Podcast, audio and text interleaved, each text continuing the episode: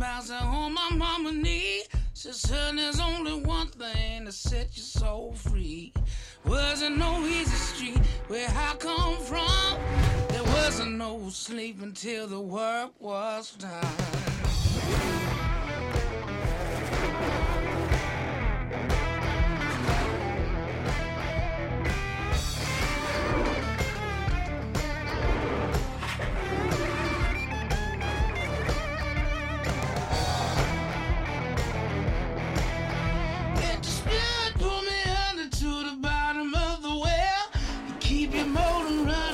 That victory bell. One for the money, two another show, three start your engines now and rock and roll.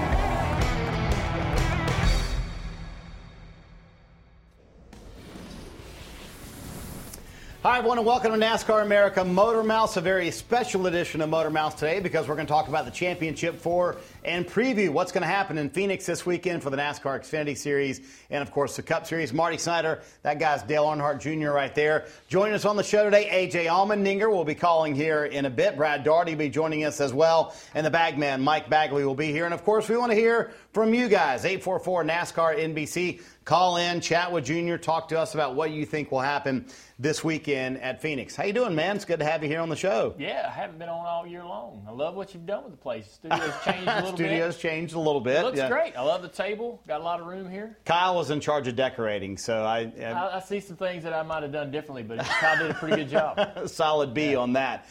Before we move forward to Championship 4, Phoenix, all that, I want to go back with you.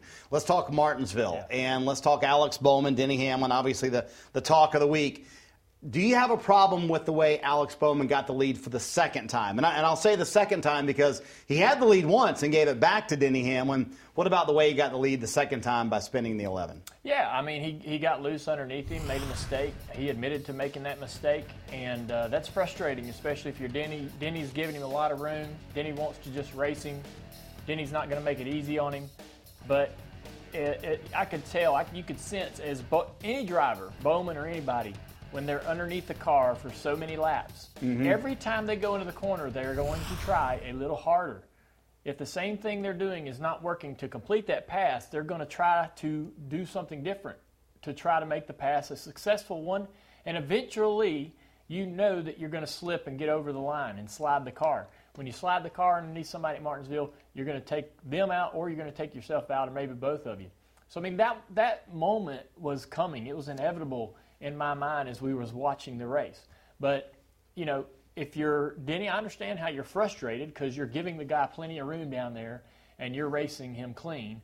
But you have to know that that's a little bit different style of racetrack. It's short track racing. There's going to be trading paint, there's going to be beating and banging, there's going to be guys that get spun out. That's why we all love it. It's the same thing that happens across the country every Friday and Saturday night. That's right. And the clock.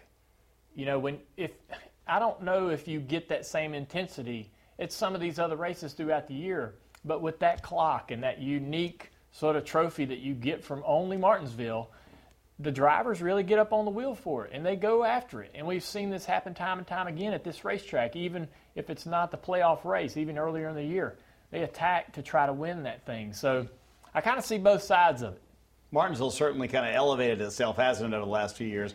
I mean, to you and I, it was one of our home racetracks, so we always loved it. But with its spot in the playoffs now, I mean, it's become the race, hasn't it, other than the championship? Yeah, you know, I think they've done a lot of great things today being NASCAR as far as moving races around and putting Daytona where it is as far as the final race of the regular season.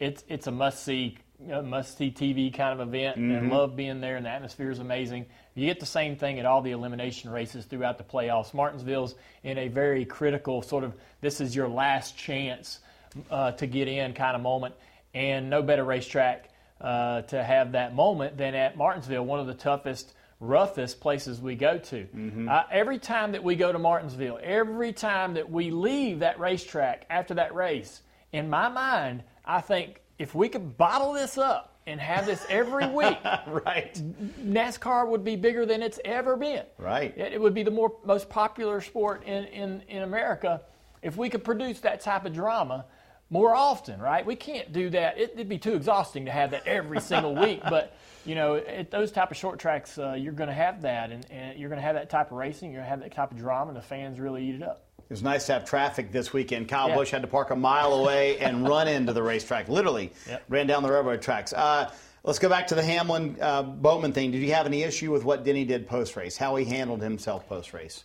I did have a problem with the interview. I thought the interview was too personal, you know, and I'll start, but I wanted to put that out front. But what he did on the front straightaway with his car, I really didn't have a problem with that. I go off of really my initial gut reaction. I'm standing in the booth watching this very thing happen right there. And if it bothered me, I would sit here today and tell you that. I really never thought, oh, this is bad, this is no good, this is something he shouldn't be doing. I think if he carried it a little farther or if things got a little more physical, maybe that would have not been okay. But he...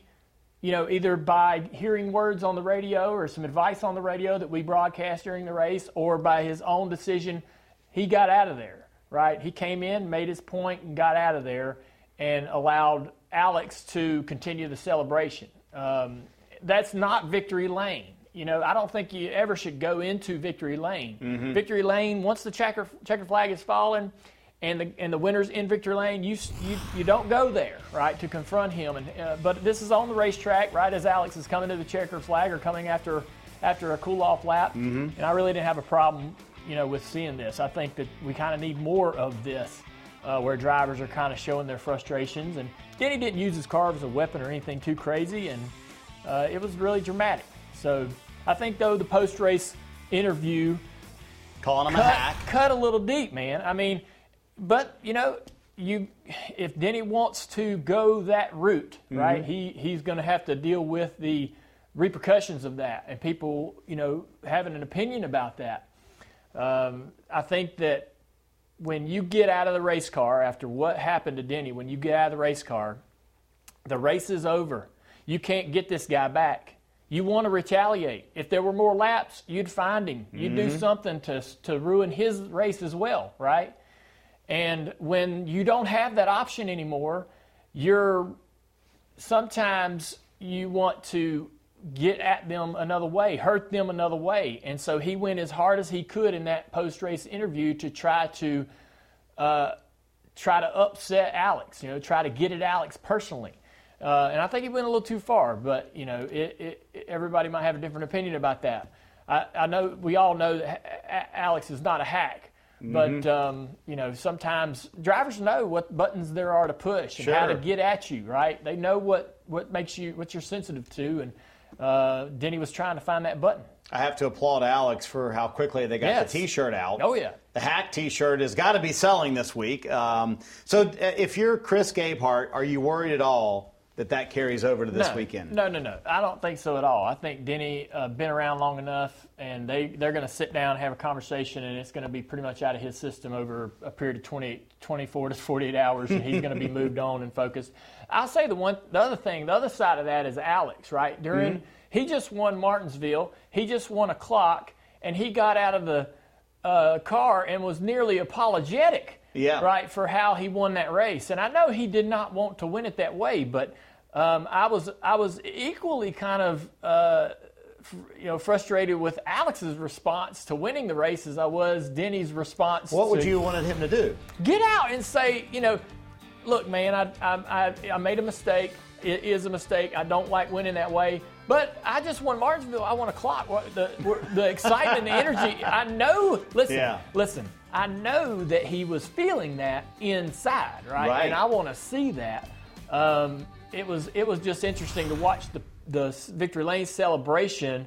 And, you know, we know Alex is kind of ho-hum, but in moments like that and a bit apologetic, you know, at times when he doesn't need to be. But I would have liked to have seen him celebrate that moment. He's going to go home, right? And yeah, he's got the clock, but he doesn't get to go back and celebrate that again. He doesn't get to go back to the front straightaway of Martinsville and redo that victory lane celebration. That's right. That's something I learned in my career, is to celebrate as hard as you can in the moment, because when you leave the track, it's over. That's a terrific point, and something I'm sure that a lot of even current drivers don't think about. So what about for Alex? Breakout season, 4 wins now. Has won some big races, yeah. Right? And shown an ability to close races so well this year. I mean, you look at Dover, he had probably the best car. But Richmond, he didn't have anywhere near the best car. Martinsville had the best car towards the end. I mean, what about the season for Alex Bowman? Well, I worked with Greg Ives in my career, and I think Greg's is a solid crew chief. And they seem to be a good match together and can go out there and get the results. And they are benefiting, I think, from the speed in the company at HMS. Mm-hmm. That team has, as an organization, has gotten better. And also the manufacturer of the car, the Chevrolet that they're driving, that car was not good a couple years ago. And they've made big strides in being able to have better performance on the racetrack. All the Chevy Camp teams have elevated themselves. And I think Alex is benefiting from that. I think Alex, if he was sitting here right now, would say, we've got a lot of gaps to fill. We got places where mm-hmm. we're not the complete package. Like the 9 car and the 5 car, Chase Elliott and Larson, they're pretty competitive every single week. Right. And William Byron has gotten to that point as well, to where he's fast, right? And you know, Alex is not quite there. He's there some weekends and maybe a little bit off other weekends. It is really hard. I've been around multi-car teams my entire career, and it's hard to have 4 fast cars right. every single week. I know that.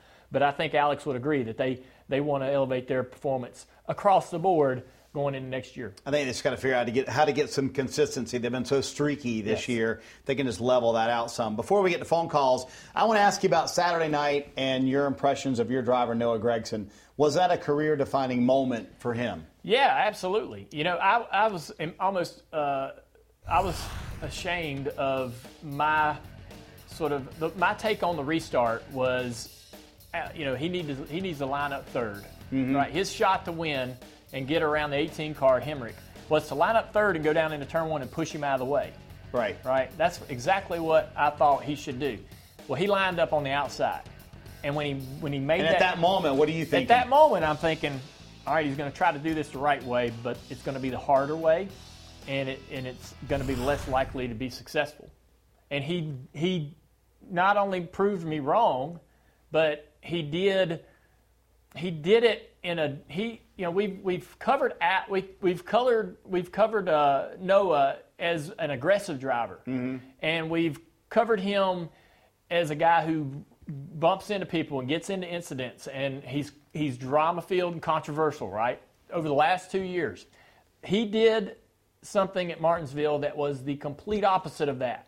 He went out and passed the guy on the outside, didn't use his bumper, did it in a veteran way. You know, I mean, it was reminiscent of some of the greatest drivers in our sport. That mm-hmm. was a really impressive thing, and I don't know that he realizes that it's that admirable, right? I don't know that he does. That he did it the right way. Right. Yeah. Okay. I was really surprised. I didn't think it was going to happen, and he proved me wrong.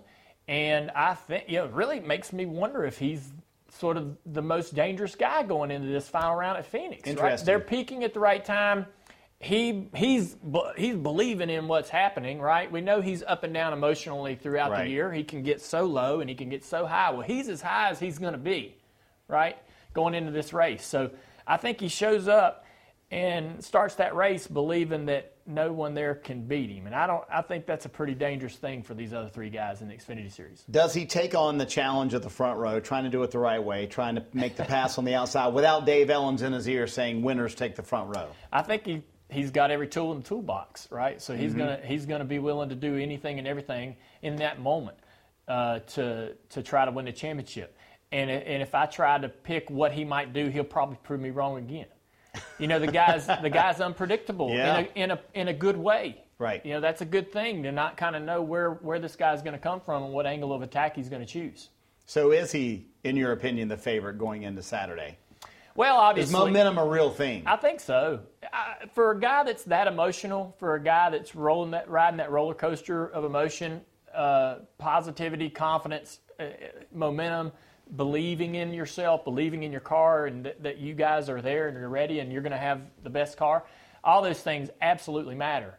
And not to discredit his competition, they also are going to feel the same way. Right. You know, Cindric is going there saying, I just don't need to screw this up. I should have the best car, the fastest car, and I know how to do this. I've done it before. This should be relatively straightforward for him. And, you know, he's feeling that in his mind. But I feel like that, you know, I don't think they counted on Noah being there. And I don't think they counted on Noah having this type of momentum in this moment. So it's going to be a little more difficult. Speaking of the Xfinity Series Championship 4, when we come back here on Motor Mouse, A.J. Allmendinger, one of those Championship 4 players, will join us here live coming up in just a moment. There's a dinger hanging out at home. Here's the Championship 4 for the NASCAR Xfinity Series. The four drivers who will go at it for a title in Phoenix. Austin Cindric trying to repeat as a champion. Daniel Hemric, boy, that'd be a good time to win your first career race, wouldn't it, Junior? It sure for would. A championship. Noah Gragson, we just talked about him. On all that momentum, that's a little bit of a different haircut for Noah. We need to update that picture, don't we, Junior? That's a little old. And the other one is A.J. Allmendinger, the veteran. He will go at it with these young men on Saturday afternoon. A.J. joins us now. What's up, A.J.? How the nerves been this week? Guys, I'm doing great. I was more nervous last week going into Martinsville than I am going into this weekend, because I just looked at it as like we've had such a fantastic year with 5 wins and winning the Cup race at Indy. I just, in my mind, I thought, man, if we don't even get a shot at Phoenix, like that would be a little bit of a letdown. But now that we're going there, a chance to win a championship, like I think it's great, because no matter what happens, it's been an amazing year, and at least we get a shot at it. AJ, I've really enjoyed watching you compete this year, and we know what your career has been like and what a roller coaster of ups and downs that has been. Talk about the Xfinity Series and how that experience has been for you this year, and how you fit into the series, and why you want to continue competing there. You sort of made the choice to stay in this series because of the fun you're having. Yeah, definitely, Dale. I mean, it's the Xfinity Series, coming here for really the first time as a full-time driver here at Kaulig Racing and running for an Xfinity Championship. The biggest thing over the last couple of years being part-time is I love driving the race cars. They're a lot of fun to drive. They got good horsepower. They slide around. There's not a lot of downforce. So whether you're on a super speedway or you're on a road course or short tracks, like they're just really a lot of fun to drive. And the competition is, I think, maybe one of the highest levels it's been in a long time in the Xfinity Series. So, with Kaulig Racing over the last couple of years, I just felt like this was the right time to go after it and at least try to fight for a championship. That's not something as a luxury I've really had an opportunity to do in NASCAR. So it's been an amazing year, like a dream come true season that I wouldn't change for anything. And it's fun, being the older guy, I guess, the one that, in a way, all these young drivers are trying to make a name for themselves. And, for me, I'm like, man, this is all a bonus for me. So I'm just having a great time with it. So what is that like, kind of dovetailing off Junior's question? Because, you're not only a leader on your team, but a leader in the garage as well, and chasing a championship all at the same time, which, as you said, you haven't had many chances to do that, AJ. Yeah, I think it gives me at least a different perspective as a whole. But even when things happen, like in the moment, if you have contact with somebody, sure. We know in the moment, if your guys are playing the radio, like we're all mad. But in a different way now, I think I just kind of let it go a lot easier than I had done in the past because I know in certain ways, like what the younger drivers and a lot of these drivers, they're doing everything that they can to make a name for themselves, to either stay in the Xfinity Series or, more importantly, try to move to the Cup Series. So it's a lot of fun racing these guys, guys and girls, just because really they're shorter races. Everybody's on full tilt. There's really not a lot of give and take. So you have to be up on the wheel the whole time. And it's, as I've said many of times, like it's just a lot of fun, and that's part of the reason why I chose to really tell Matt Colligan and Chris Rice, like, whatever you want me to do next year, whether it's move to Cup or stay in the Xfinity Series, I'm willing to do. And if it's staying in the Xfinity Series like we're going to do full time, like, I was completely okay with that. So we're going to Phoenix, and we know since they moved the start-finish line to where it is today, the restarts are insane. And I think I've never really experienced that as a driver since they've moved the start-finish line there, and I know you have now with your experience in the Xfinity Series. What is that like? Take us through the intensity of a restart, especially stage 3, late in the race, when those guys, you don't even know where you can, there's no way you can personally account for every car and where they are as they're trying to get down into turn 1, 4, 5, 6 wide. You got guys way down on the apron. You don't know where everybody's going and what they expect and whether they know where everybody's at. How do you handle trying to get through those situations at Phoenix? Well, I'm a little older, Dale, so I usually close my eyes and hold my breath and just pray. I just hope that, you know, Frank, my spotter, Frank Denny, just says clear at some point. That's all I'm hoping for. But yeah, I mean, it's like if you're on the inside, especially if you're on the front row or the second row, I mean, you get put. You either make it 3 or 4 wide or you get put 3 or 4 wide. If you restart on the outside, in a way, that's almost more scary sometimes because you're at the will of the guys next to you, because at some point, you know, if you're starting on the outside, you're probably going to get stuck 3 or 4 wide and you're on the outside. So if there's contact, everything's going up towards the wall. So, I mean, as you can see there, that's not a good judgment on myself and Brandon Jones there. I apologize profusely for that one. So, yeah, I mean, by the way, he didn't really take my apology, which I completely understood. So, yeah, I mean, it's especially late race. We saw it last year for the Xfinity Championship and the Truck Championship. Like, if you have a restart with 3 or 4 to go, I mean, it's just going to be chaos. And at times it's really luck of the draw if you get through it. Yeah. So I want to ask you, I mean, I know being around you for years, sometimes you'll go into a race and you admittedly will put too much pressure on yourself. How do you not let this moment this weekend be too big, if you will, and just kind of talk yourself through it throughout the week and the weekend? Yeah, definitely. I mean, it's something that I've always done. I've always said in my best and my worst strengths are the same thing, and that is putting pressure on myself, pushing myself to try to always be better, to make my organization that I'm driving for better, or if I have to, strap it on my back and just as a whole go out there and try to win the race. Sometimes it's great because I never let myself kind of relax and just say, you know, I'm great with what I've done. I always want to be better. But as you said, Marty, like, we've seen it at my worst, and it can take you to some low places. So, you know, really this week, it's just trying to enjoy it. Like, you know, last year or 2 years ago or 3 years ago, I would have never said I'm in this opportunity. And thankfully, Matt Colligan, Chris Rice, all the men and women at Kaulig Racing have given me this opportunity. So I'm just going to have fun with it. Like, we have an opportunity to go win a championship. And as I've said, like, I'm really, truly in the state of mind. Of course, the end goal, you want to win the championship. You want to be the best of the 4 drivers there. But I would not trade anything that has happened this year for maybe even a championship. To tell me to win 5 wins, you know, have 5 wins in the Xfinity Series, to win the regular season championship, and to win a Cup race at Indy, a dream come true, to be able to kiss the bricks. Like, it's been an amazing year. And if we go win this championship, it's just capping it off. So what has the preparation been like this week as you go into the most important race of the season? I'm sure you don't really change much from how you prepare, but is there anything different, or is there more emphasis on any certain thing going into the race at Phoenix? Well, this race team, they were preparing this car over the last 4 or 5 weeks. They expected to be able to go to Phoenix and win a championship. And they were also getting Justin's car, Phoenix car, ready like he was going to go contend for the championship, because he had a shot going into Martinsville and unfortunately had a brake issue. So he never even got the chance to really show what he had to go try to make the Final Four. So we've been working on it for 4 or 5 weeks. I've been watching video and because I wasn't great there in the spring race. So I've been watching video over the last 3 or 4 weeks getting ready for Phoenix.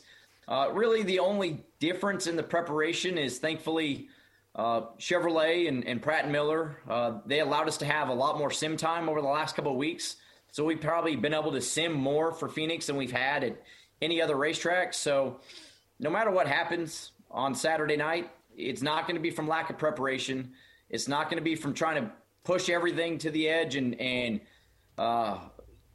just really from lack of effort. We've done everything that we can to be ready for this race over the last month, and we'll just have to wait and see. We'll go get some practice, which will be great because that's something that I haven't had a lot of in the Xfinity Series in my career. So that'll help on Friday, and then, we'll lay it all on the line on Saturday. So you're still at least kind of a part-time TV guy, at least once in a while, right? So put on your analyst hat. Tell me about your competition Saturday in Phoenix. I know you're worried about all three of them, but, kind of break down how all four of you guys shape up at Phoenix. Well, I heard Dale's kind of comments there at the end about Noah, and I completely agree. When you got a confident Noah, that's a scary thing, and you can't have more confidence than win at Martinsville and race your way in. So he's going to be really fast. We know how good the junior motorsports cars have been there, especially with Justin Allgaier. So I'm sure Justin will be helping Noah as much as possible. And Noah, he got passed by Austin Cindric on the last lap to win the racer last year. So he's no slouch at Phoenix. Daniel Hemric, he's done everything but win. And honestly, most of those races he hasn't won hasn't been his fault. A late race caution, he could have easily had 3 or 4 wins. So he's going to be really strong. And then the champ is there for a reason. Austin Cindric and Team Penske. We know how good they are overall, especially at Phoenix over the last couple of races there. So, if I had to cap it, I would put us, we're fourth favorites going there if you looked at it just over the last kind of month of the season and how we've been at Phoenix. But I kind of like those underdog roles. But no matter what, when you're there in the Final Four out of all the 3 series, Trucks, Cup, or Xfinity, you're there for a reason. You're there because you're some of the best in the series. So it's... whoever hits it, whoever executes the best, and at the end of the day, if it's a late race caution, who's ever the most aggressive and comes out the other side. Well, best of luck this weekend, my man. By the way, Brad Daugherty's joining us next. He just texted me. He said he's way better than you on the golf course. I thought you were better than him. Did he have his stories mixed up? Well, look at the advantage. He swings, being at 8'4", like he is, he barely touches the ball and it goes 350 yards. So... I'm just a little guy out there just trying to make it happen, man. Oh, come on with your 3 handicap. I don't want to hear it from you. So, hey, man, safe travels to Phoenix. Hey, I've played those games with you guys. That's why I'm trying to lower the standard so I get more strokes on the golf course when we bet. I appreciate that, my friend. Hey, safe travels to Phoenix. Best of luck this weekend. We'll see you out there Friday. Thank you, guys. All right, A.J. Allmendinger joining us here, and I thought some honest comments there, Junior, from him saying, hey, we're the 4th best team out there. Yeah, I think being an analyst has helped him sort of understand that, yeah, that's the only way you can be as honest. Fans can read right through anything else. But, yeah, I think he's absolutely humble, too, because I don't think he's number 4. I think he's right, he's right there. I think Cindric goes in there with the favorite tag, and a few of those guys, I think he's right behind Cindric, actually, in second place as far as the favorites go. But we'll see how it works out. Cool. Back with Brad Daugherty here in a moment. Hey, Junior, it's been a decent season for Kyle Larson, I would say, wouldn't you, with a couple of wins? Just dominant, yeah. Yeah, 9 wins. Look at that. Got the guitar in Nashville. That was a pretty cool win, wasn't it? By the way, they had resin in Nashville. They have resin this weekend. Yeah, it's going to be interesting to see how that works out on the Phoenix racetrack. They've done PJ1 before, so with the resin, it'll be pretty grippy the whole time, I think, throughout the whole race. That was a pretty cool stat. A couple big names in there. Your dad and Jeff Gordon was breaking some career highs, tying your dad. And then, of course, his first Championship 4 appearance with a round of 8 win at Texas and Kansas. So does that mean all of our analysts think that Kyle's the man to beat this weekend? Listen.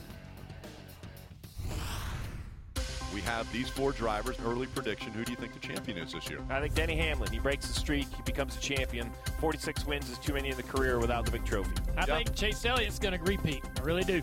I go with Denny Hamlin. I agree with Steve. It's time Denny Hamlin win a championship. Kyle Larson's going to win it. I don't care what you say. I don't care who you say. Kyle Larson's going to wax these boys behind these next 10 weeks. Write it down. Put it in the bread box. Do whatever you want to do with it. Larson wins his championship. So my man Brad Daugherty has not backed down from that, I'm assuming. Where's your Kyle Larson T-shirt, Brad? I figured you had that on underneath like Superman. It's right here. I got it. Kyle Larson, me and Kyle. That's right. Championship. Championship weekend. Wrestling boys can stay home. Kyle Larson's coming to pick up his check and his trophy. Dale, I can't tell who he's picking. I think that he's just going the easy route, man. I mean, did you this past weekend? Where was the pace in the 5 car? He wasn't quite as good as I would have expected him to be at Martinsville. And I think, Martinsville's its own racetrack, but there's some similarities to how flat they are and how to get around the corner. I think some of that stuff might lead into Phoenix. Yeah, that's a good theory, Dale. But I want you to think back. They were a little bit off at Martinsville, but I want you to think back to last year when we got to Phoenix and the 9 car failed inspection, had to start way in the back, and 30 laps in, he was checking out. Well, that 5 car will be up to snuff this weekend, I'll guarantee you. As you know over there, those Hendrick Motorsports cars aren't off 2 weekends in a row. So we're going to get the best of Kyle Larson this weekend. Even though he hasn't won at Phoenix, he's finished second there. I think just with the mojo he has this year. I was thinking about this the other day. Think of how many races he could have won in the history of his career if he'd have been driving this 5 car the whole time. I think we're seeing the best of the best. I think he's considered one of the greatest drivers of all time at this point, according to me. And I think he is absolutely going to blow these boys away on Sunday. I don't think anyone has a shot. Brad, but if you go back, so let's go back at sort of this kind of racetrack, 750 track, sort of flat mile-ish, right? Richmond, spring, not that great. New Hampshire, summer, not that great. Richmond, fall, not that great. I agree with the guys. I just don't know how you can make Kyle Larson. Yes, he has the momentum. Yes, he has all the wins. I just don't think he's the favorite this weekend. I think every place we've been where he hasn't been that great in the past, and, if you think about it, he's had opportunities to win races the past several years, just couldn't quite get it home, have problems on pit road, whatever. He seems to have redeemed himself. So I'm thinking you're going to see the best version of Kyle Larson on Sunday. And if you see that, along with that Hendrick pit crew, by the way, which is the best in the sport, no mistakes, the best of Kyle Larson, I just don't see how you beat him. Now, I'm going to give Denny Hamlin a little bit of a shot because of his experience. And I just like Denny's mentality, and he's coming out of Martinsville, had a little dust up there. But things don't seem to faze him, and so this would be probably his best opportunity to perform at a level to win him a championship if number 5 wasn't coming to Phoenix. Yeah, I mean, if we were going to any other racetrack in the series, I would have to say that I would agree with you that Larson's the favorite, but I just don't have that kind of confidence going into Phoenix to say that he is going to continue to show the pace and the perfection, really, that we've seen from him throughout the year.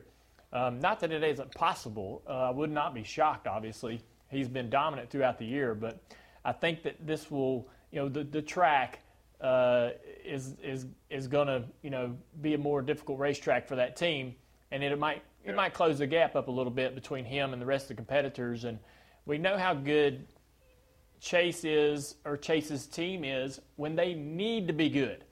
The one thing I know about Alan Gustafson, his crew chief, is that he keeps the cool parts, the good parts, on the shelf, and he only brings them out when they need to come out.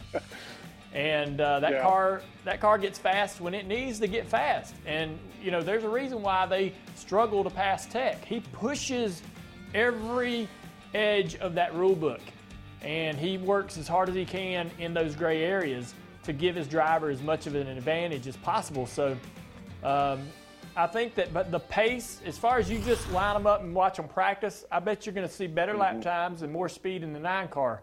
But I think you made a great point, Brad, about perfection and pit stops and doing everything right. That's going to matter. Somebody's going to speed on pit road. Somebody's pit stop's going to be a little slow. Somebody's going to get off strategy or make a mistake, something's going to happen to a few of these guys. And the one guy that has that flawless day, even if he might not have the best car, I think that's the guy that wins. Yeah, I agree with you 100%. I mean, I think it's going to come down to the mistakes. And, you know, that's the one thing that I think Denny's cleaned up a lot this past season. You know, in the past, he's always just had a lot of problems on pit road, making mistakes. He seems to have cleaned that up incredibly well. So I think he's got a great shot. I think after watching Chase there last year, man, you're absolutely dead on. He and Allen have a plan, and they just have tremendous speed at that racetrack. And they had a flawless plan last year, even though they had to start in the rear. So I think it's going to come down to that. I just think it's going to be that pit crew on that five car is the best in the business. They've averaged the fastest stops consistently throughout the season, and I think that will be the difference on that last pit stop is getting off first, and I think that's what gives Kyle just a little bit of an edge. Well, Brad, we want to thank everyone at home for being patient. I know the phone lines have been not working. Now they're back working. NASCAR has called in. NASCAR, go ahead. You're on with Dale and Brad. What's on your mind?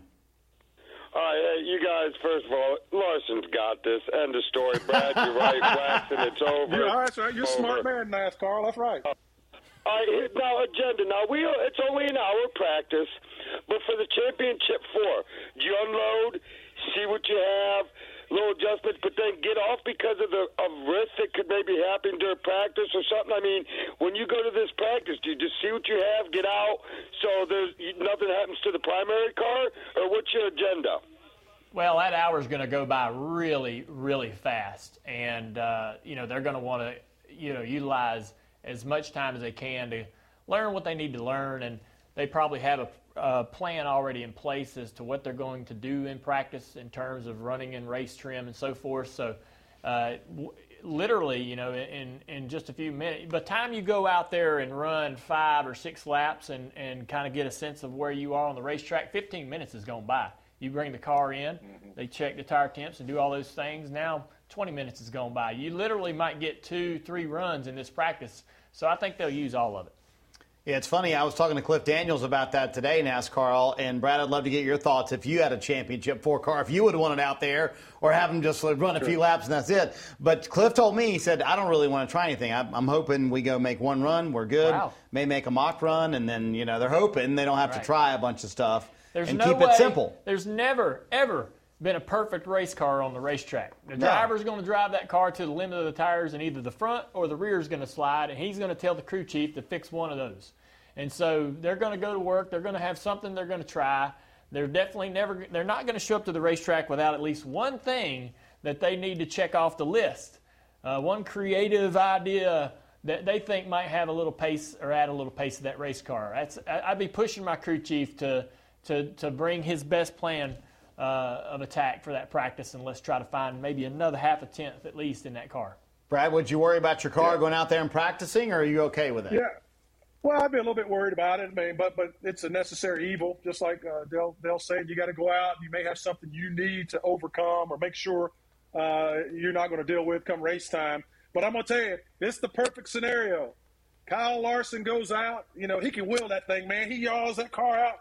He goes out. He runs a bullet-fast lap. And you know what these race car drivers like Dale Earnhardt Jr., you know what they do?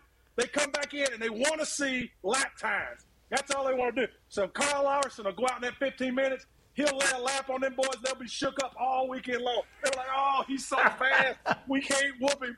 He's too fast. We got to fix it. That's what he's going to get in their head. I'm telling you right now. He's not wrong. Like if Kyle, whoever goes, whoever hits the track, that's actually a good point. Like the guy, I bet you know, Denny and Chase and all those guys are thinking in their head, man, I want to go out there before anyone else, and when that track is good and clean and fast, and lay down a lap and shake them up, because that's exactly, you're right. That's how race car drivers are. We come in off the racetrack after that first run, we go look at the lap chart. Where am I at? Yeah, right. And then you when you on the wrong side, when you in the 30s and 40s, you panic. What was was it an Atlanta test years ago that your dad and those guys put the lefts on the right and the rights on the left? They ran the one lap, put a big lap down, and said, and they left, right? Yeah. Isn't that the old story? Is that how that goes? Yeah. So if you can intimidated everybody else, they're like, "Oh my gosh, we can't keep up with Earnhardt." Oh yeah. If you can go out there and do that on Friday, you can already start the mind games a little bit. There you go. Big Brad's calling it. Kyle Larson laying a lap down right at the beginning of practice. All right, man. Looking forward to seeing you this weekend. We'll see you Friday in Phoenix. All right, Brad Daugherty joining us. He'll be on the pre-race show all weekend long. When we come back, Mike Bagley from Sirius XM NASCAR Radio. He'll join us here on Motormouth. Here's the championship four for the Cup Series this weekend in Phoenix. Those four drivers will race for a title. How did they earn their way in? Well, let's look back at the Martinsville race.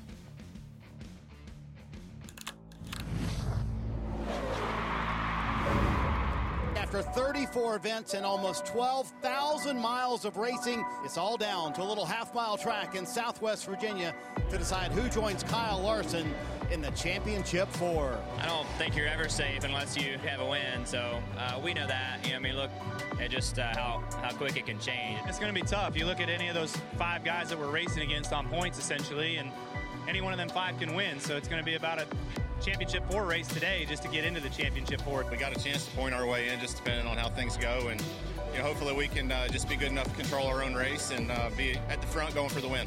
What comes down to this, we know how to do it. You're the best guy under pressure I know. Be smart here, keep our nose and fenders on it. I'm gonna be watching ahead. Green flag is in the air and we're racing in Martinsville, Virginia. Already contact. Chase Elliott got into the back of the 19 of Martin Truex Jr. He slid up the racetrack. Denny Hamlin had to start at the back. He's actually below the cut line right now. Brian Blaney running in 7th place. Oh, he's a little loose right there. I'm in big trouble here, bud. I'll get you fixed up. Denny Hamlin penalized. 2-5, quick to 12. Brian Naaman spins off of turn 4. Right in front of the 11 of Denny Hamlin. Oh, man, that was it. I didn't let off the brake. It was right front end. Remind me of a few laps on my fan. The bolts were running a little low, so I turned them off for a second. Austin Dillon is all over the rear bumper, Ryan Blaney. Damage now. He has gotten contact from Austin Dillon. This thing is so jacked up, I don't even know what to do different. Joey Logano, he's in a must-win position, struggling right now to handling that race car. Just like the front end doesn't work. That's working. Plenty of time to try to fix it here. From the get-go, we were struggling, got to turn it to two-thirds, and we raised the track bar. That made it loose everywhere except where I wanted it to turn. And put that back, tried something else, and got at least closer, but all we're doing is compromising at that point. As they're running right now on the track, it's the 19 of Martin Truex Jr. who is above the cut line, and now Kyle Busch is below that cut line. Not going to bother you with too many details on the point, but we did gain on it. Zero rear carriage. Yeah. No motor either. I need a lot of help here, guys. Like, we ain't going anywhere. 18 has been dragging this whole group back really bad. He's struggling. Here's Joey Logano, who's been struggling all day. Here's Eric Jones making contact all the way down the straightaway. This is going to be the fourth time that Chase has swept the first two stages in a race. And with that, Chase Elliott now has locked himself in to the championship four. Good work, bud. Kyle Busch got busted for speeding. Got to go to the back. Another half the race. Take care of our stuff. We'll start working our way forward. Pretty much, you know, must win here, aren't we? I would think so. I didn't really talk too much about the point thing, but we're about 14 or so out. Go in this thing. Look at the 12 car of Brian Blaney, Tyrell Derrick. Got a left rear Tyrell. We need a pin because I don't know what damage I got. It's probably a lot of damage. And overall, we just kind of missed it. Kind of a mystery, kind of a head scratcher. We weren't really any different than how we've been here in the past. We've been really good. Just wasn't really the right combination today. The water coming out of the 19 car saying it's overheating. Get your radiator fan here, dude. It's been on all day. They have thrown everything but the kitchen sink at this 22, even gotten track position here, but it just does not look like they may be at the speed. Still fighting the same stuff. We fought hard this season. We just weren't fast enough.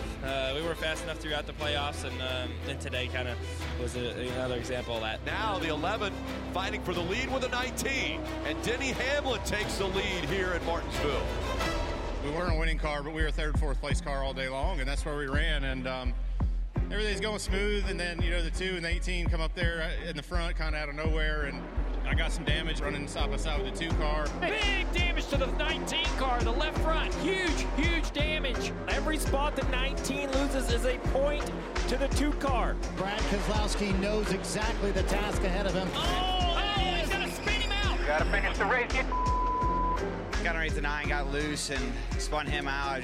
All I could do to hold on to the car. Feel bad for Chase that he got caught up there. At least he's still good for next week. Truex up the track. This is going to cost him even more spots. More spots, more points, more trips. Oh, Jr. into the wall.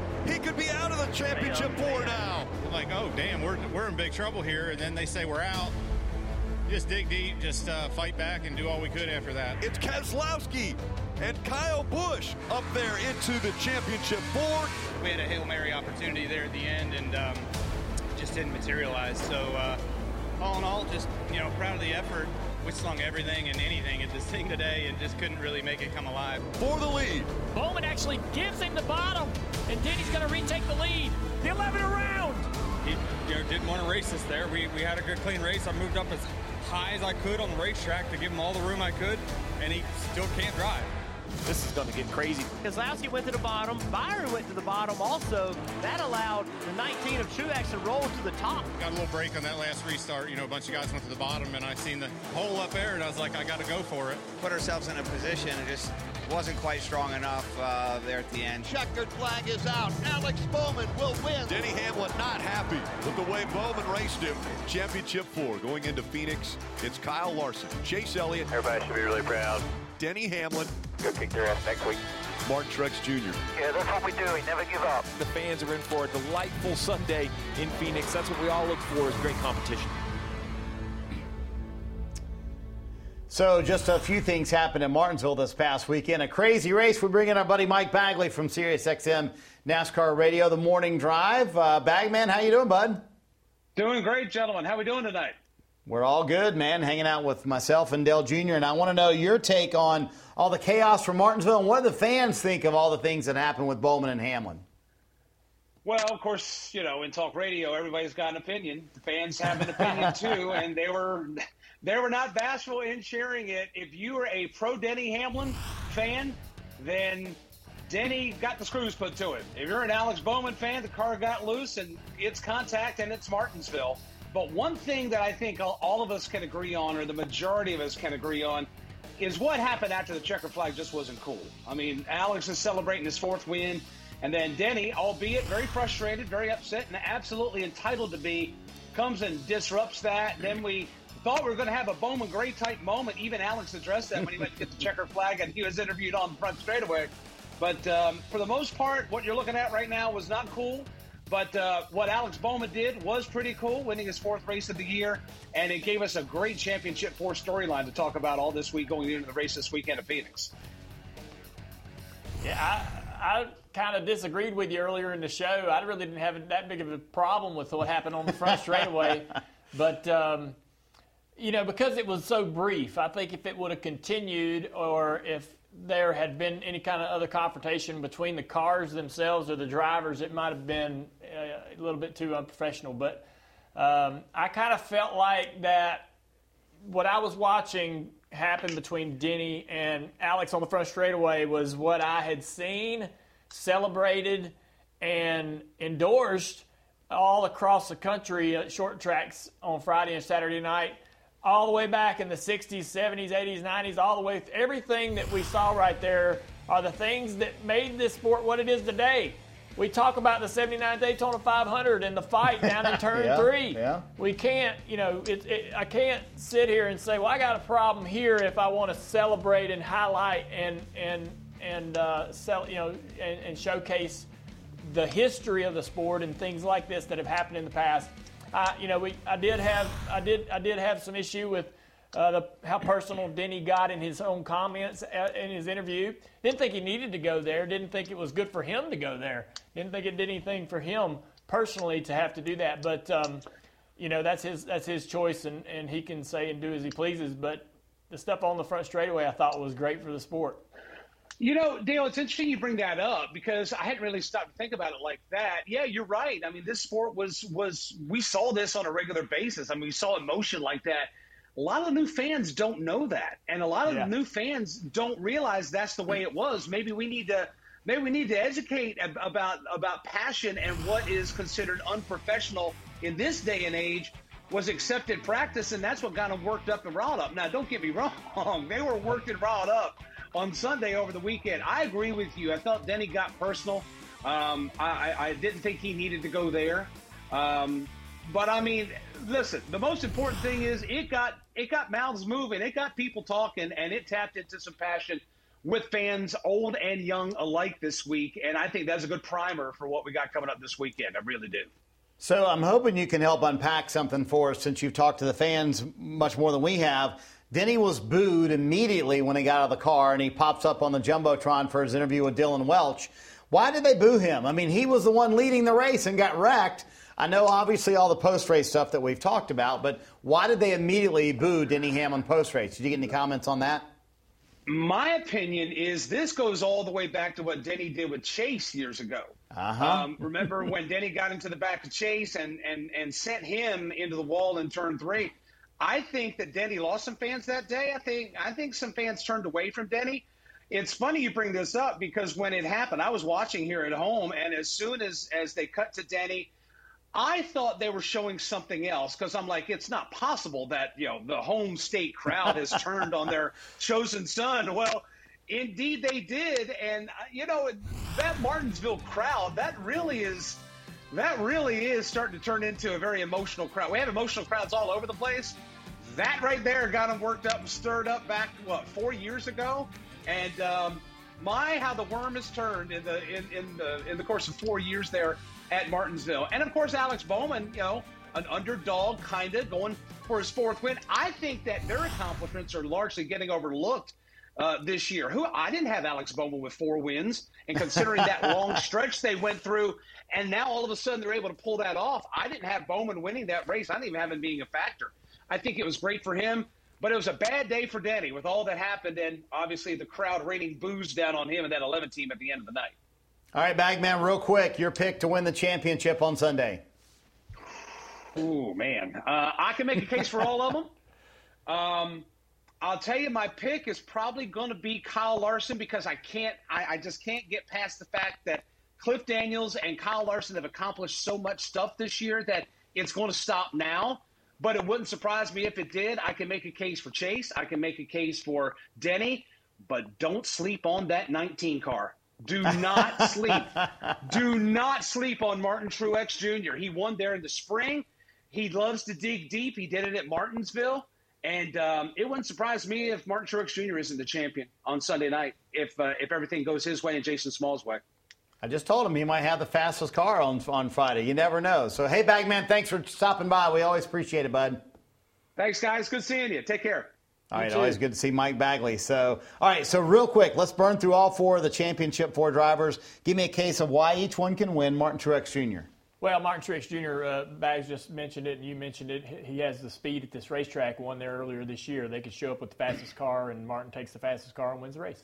Chase Elliott, what's your case for him to win? Chase Elliott shows up with the best attitude. This guy knows how to be mentally prepared in championship moments. He showed us that last year when he showed up and said, "What an opportunity for me. This is a great day." You know, most people go in there and feel the pressure. He didn't. How about Denny Hamlin? Denny Hamlin's been ready to win a championship, but the car hasn't. I think that every time that Denny's been ready, he hasn't had the car capable of doing it. If they show up with the speed, Denny's due. Kyle Larson? Larson, I mean, I hate to say this, but honestly, I think he may be the most talented driver. They have had the most pace throughout the year. Maybe not at this particular style of track, but they have had the speed. How do you bet against the guy? Who wins the fantasy championship between you and I? It's been all year long, separated by 6 points into Phoenix. So it's anybody's race right now. Anybody's championship between you and I. Should I share my lineup with you or not? Let's do it. We'll do it Sunday morning. All right, there you go. All right, hey, thank you guys for joining us. Enjoy the championship races this weekend, everyone. There's the schedule. Jam-packed weekend coming up from Phoenix. Can't wait to bring you championship weekend this weekend from the desert. Who will the champions be? We'll find out Saturday and Sunday.